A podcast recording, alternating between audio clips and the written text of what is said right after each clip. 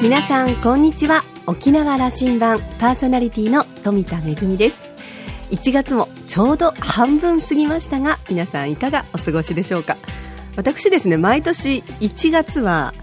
手帳を2冊持ってるんですよね。なぜかと言いますとあの昨年のあの手帳の一番最後に年明け1月の分のカレンダーついてるわけですよ。そこに全部予定を書き込んでいるので新しい手帳にそれを全部写すのがちょっと面倒くさくてあの書き換えればいいだけの話なんですけれども、まあ、せっかくなのでっていうことで昨年の手帳と今年のピッカピカの新しい手帳を2冊持って4月を過ごしております。さあ沖縄羅針盤今日も5時までお届けいたします。どうぞお付き合いください。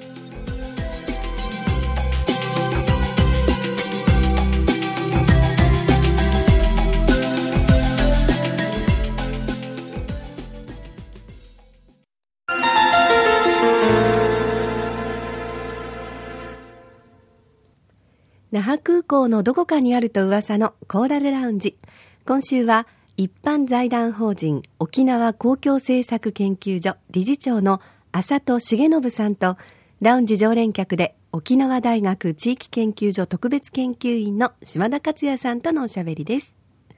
浅戸さんは1969年生まれ那覇市のご出身です。高校卒業後上京。イベント企画会社の運営に携わります。1990年に起用き、父親の経営する安心輸送サービスに入社しました。その後2004年に株式会社シンバを設立し、代表取締役社長に就任するとともに、グループ企業を統合するシンバネットワークを設立。現在は会長職を務めていらっしゃいます。また、日本青年会議所第58代会頭としても活躍。沖縄県教育委員や沖縄観光コンベンションビューローの会長も歴任しました。コーラルラウンジには4年ぶり2度目のご出演。今日の話題は沖縄と奄美の関係について。さて、どんなお話でしょうか？どうぞ。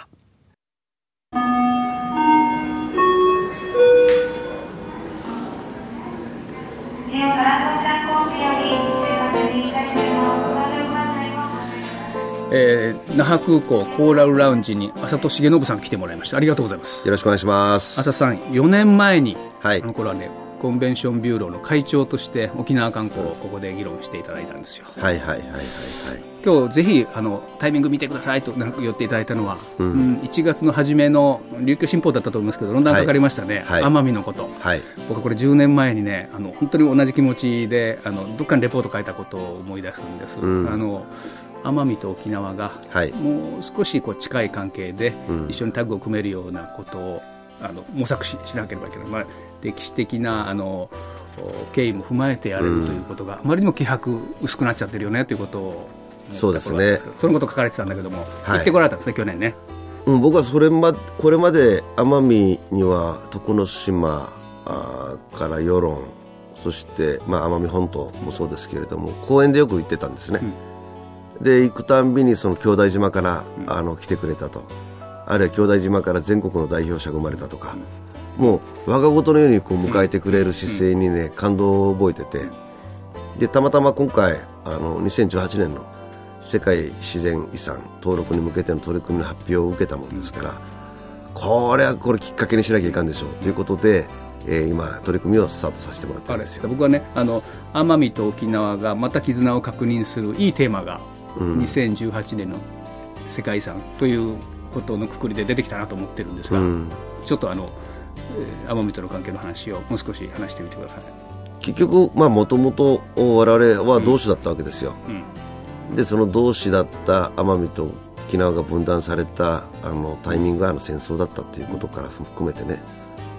で奄美の人がどれだけ沖縄に思いを寄せているのか、うんで歴史がいまだに沖縄ではなくなりかけたものが向こうにまだ残ってたり、で全部の文化が全てこれ沖縄琉球からこうだったああだったっていううんちくがあっての今日がある奄美の実情を見てると、なんか僕らもっとそこに気をかけていかなきゃいかんし、でもう一回なんかつながることってできないのかなっていうことまでね含めて、えー、考えてもらいたいっていうことで、えー、問題提起をさせてもらったつもりなんですね。もう一回つながると。いうあの言葉でできたけども。これまさに世界遺産あの世界自然遺産登録はこれまあねあの大丈夫でしょう。ちゃんときちっとやっていくでしょうから、うんはい、その時には奄美琉球って言ったけどそれ奄美とやんばるの自然と世界八重山ってね自然とこれが一体で世界から評価されるっていうタイミングが来るわけですよね。はい。だから、その自然というものの価値をあまりにも僕らは知らなすぎてるので、でその価値を評価される舞台に上がっていくわけですよ。一緒にね、うん、だからそこがね、ものすごく大きなポイントで、だからそこに行くにあたってのプロセスをね、お互いでもっとこう味わうことできないかなって。ですからこれがあの例えばその自治体という一つのね枠組みの中でいくとものすごくハードルが高いところがあると思うんですけれども、うん。うん、マーケットという一つのくくりの中に行くと、うん、僕は横串させるんじゃないかなと思ってるんですね。だからそこに精力的に今 JAL さんが取り組んでくれてることに、ものすごく意義を感じてて単なるビジネスというものの領域を超えた新しいマーケット作り市場作りに向けてのですねなんかそのトライアングルって結構、うん、いいね。やれそうな気がする あの明治維新以降の廃藩置県以降のあのくくりは、どうしてもこうあの頭の中こびりついてるんだけども、うん、その線じゃない形のものをこうちゃんと見えるようになりたいですね。うん、だしそれをやることがね、うん、やんばるあるいは西表の価値を最大化していく僕はきっかけだと思うし、そのために奄美も一緒に手組んでやっていこうよってことがね、ものすごく説得力あるような気がするわけ。マーケットから見ればその線なんかないんですからね。ない。ね。あとロジさえしっかりしとけばロジスティックスさえ。うん、で、そこには必ずね、あの、人物金情報が流れるのよ。はい、今、あの、琉球エアコミューターの50人乗りが1日1往復だけでは、そうここれ、心もとないよね。これをね、増やしましょう。このうちなんちもいかんといかんし。うん。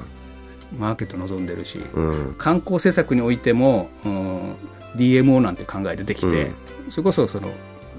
自治体のくくりではなくて、うん、あの広域でちゃんとやるんだと、はい、それこそマーケット志向でやるんだという話が、はい、やっとこうあの本流に入ってきたというところだと思うんで、うん、できそうですよね、うん、特にほら沖縄間沖縄側の視点からすると、奄美まで予算回すのってきついぜってことがなんだかんだ言ってこう感じる節々があるわけ、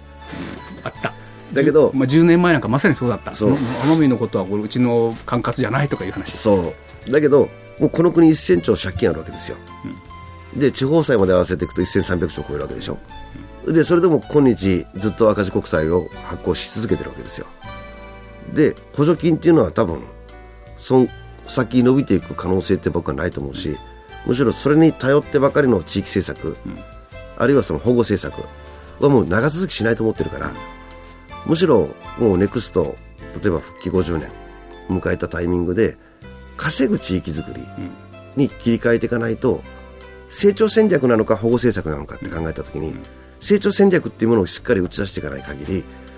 全部地方という地方は残っていかないと思うわけ、ならば成長戦略の一環として奄美と組んでこの2018年というキーワード、その先にある2020年のオリンピック、そこに向けて真の国際化というふうなことで考えていくマーケットをね僕らはなんかこうイノベーションしていくべきかなと思ってて、うん、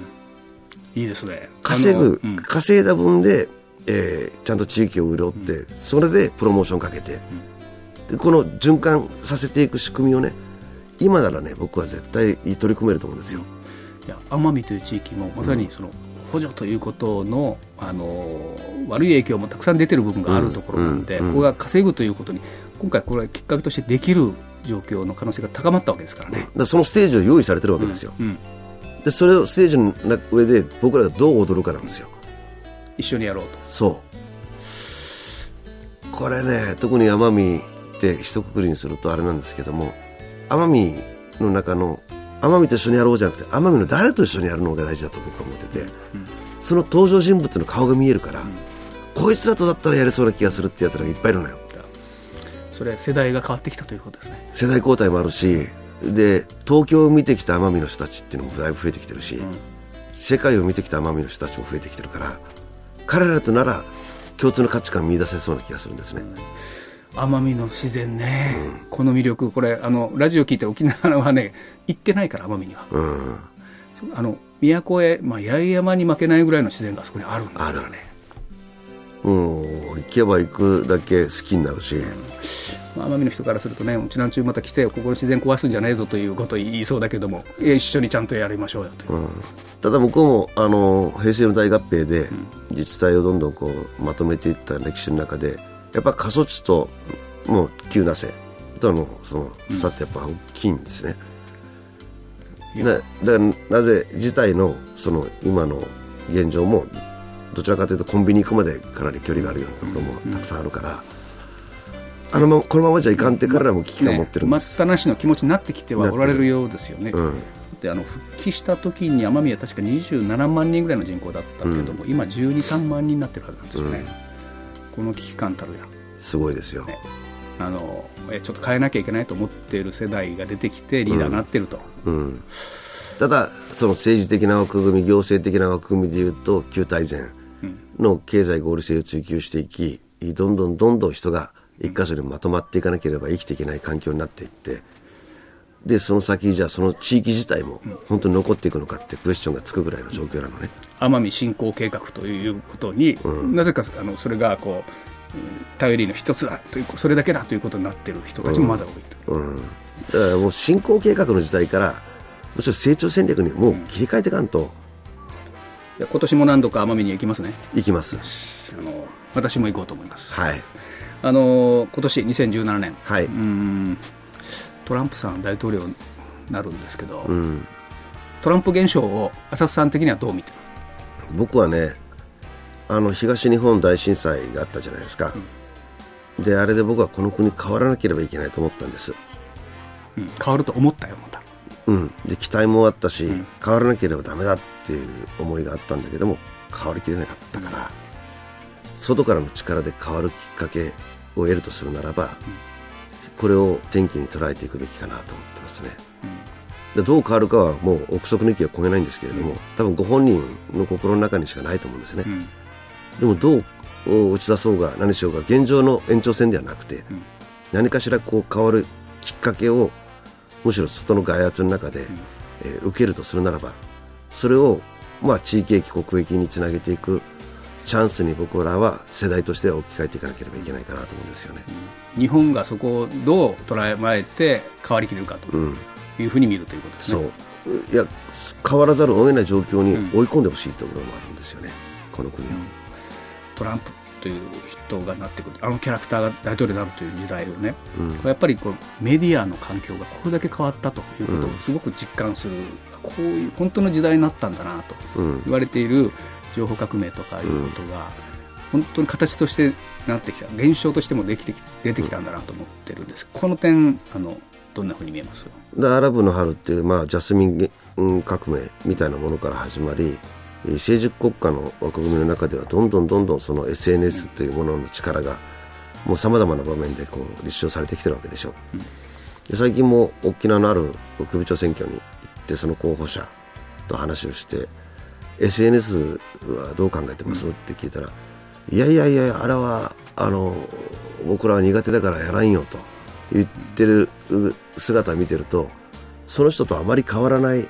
年のトランプ氏がツイッターでバンバンバンバン打ち出してる世界に対して。でその直接そのいわゆる個々とつながってるトランプの破壊力みたいなものと比較するとねまだまだ遅れてるな沖縄はと思ったりするわけ。そういう意味でああやって政治も変わるんだということを初めて具体的にあれだけ圧倒的なこうあの発信力で分かったということがだって一人の人間がですよ、うんうん、リーダーとはいえある企業に対して特定のメッセージを送る、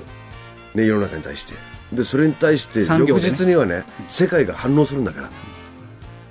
このねリアリティっていうのを僕らはもっと現実問題として受け止めていかなきゃいけないと思うんですよ。あの5年前はそういうことは可能なんだということだけは机上の議論はしてましたよね、うん、本当になっちゃったという。だから最近のあのなんかある媒体のね勉強会で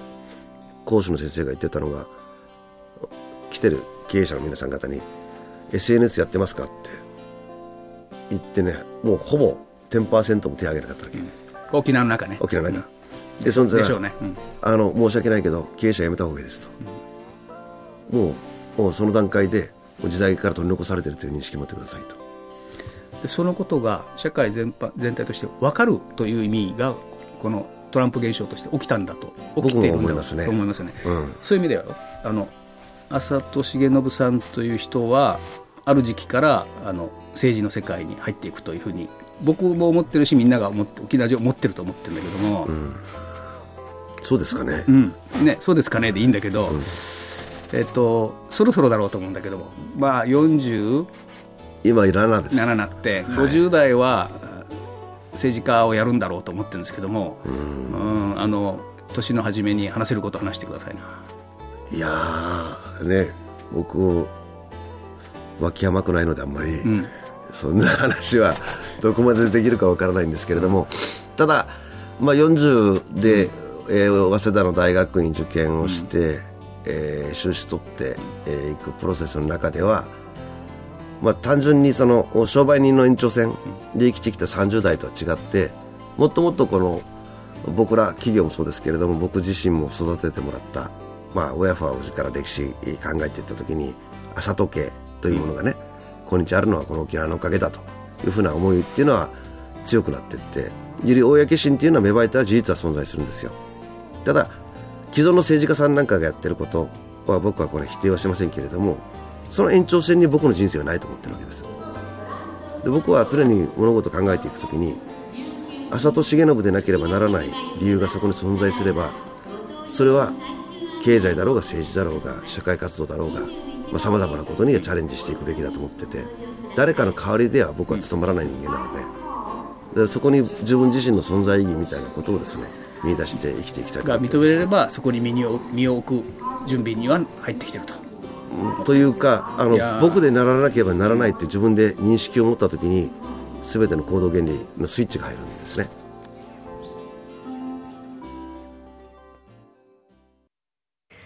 えー、ね、島田さんの、ちょっとあのね、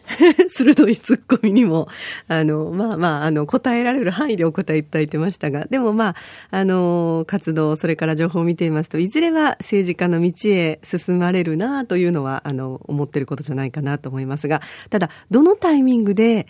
どこに立ってくるのかは注目していきたいということでした。えー、今日はいろんなお話をしてくださいましたが、前半の、あの、奄美と琉球のね、えー、2018年の世界自然遺産登録に向けた動き、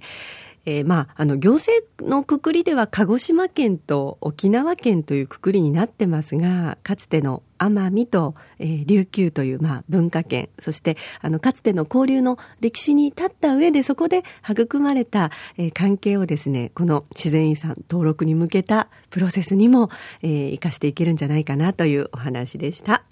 今週のコーラルラウンジは一般財団法人沖縄公共政策研究所理事長の浅戸重信さんとラウンジ常連客の島田克也さんとのおしゃべりでした。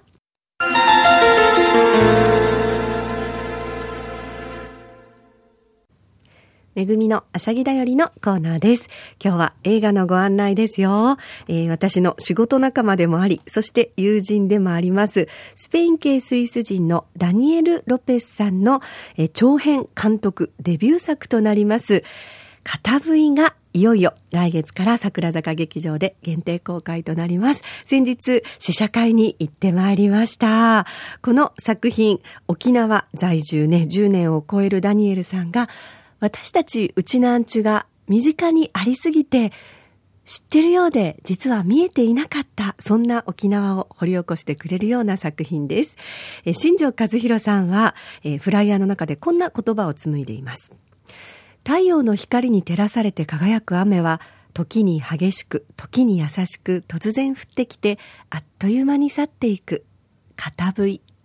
大国の思惑に翻弄されながらも穏やかな暮らしを紡ぐシュマンチュの言葉は、まるで雨上がりの虹のように、古から響く歌のように、私たちの心の中で舞い踊る。という新庄和弘さんの言葉にもありますけれども、この作品、沖縄の音楽とか、空手とか、それから琉球舞踊とか、地域おこしとか、様々な角度から見えてくる沖縄です。えー、ドキュメンタリーとしては大変異例のスイスではロングラン上映を達成しまして、それからドイツや台湾の映画祭でも満場の喝采を浴びたという作品です。あの、ぜひ、うちなんちの皆さんにも、そして沖縄在住の皆さんにも、えー、県外の方にもぜひ見ていただきたい作品となっています。あの、美しい沖縄と、そして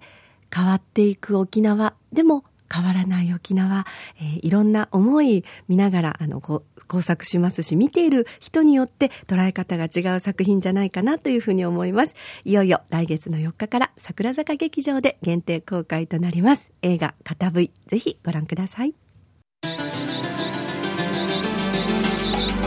沖縄羅針盤はインターネットを利用したポッドキャストでも配信中です。これまでの放送いつでもお楽しみいただけますのでぜひラジオ沖縄のホームページからアクセスしてお楽しみください。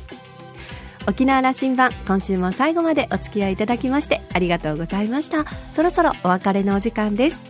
パーソナリティは富田恵でした。それではまた来週。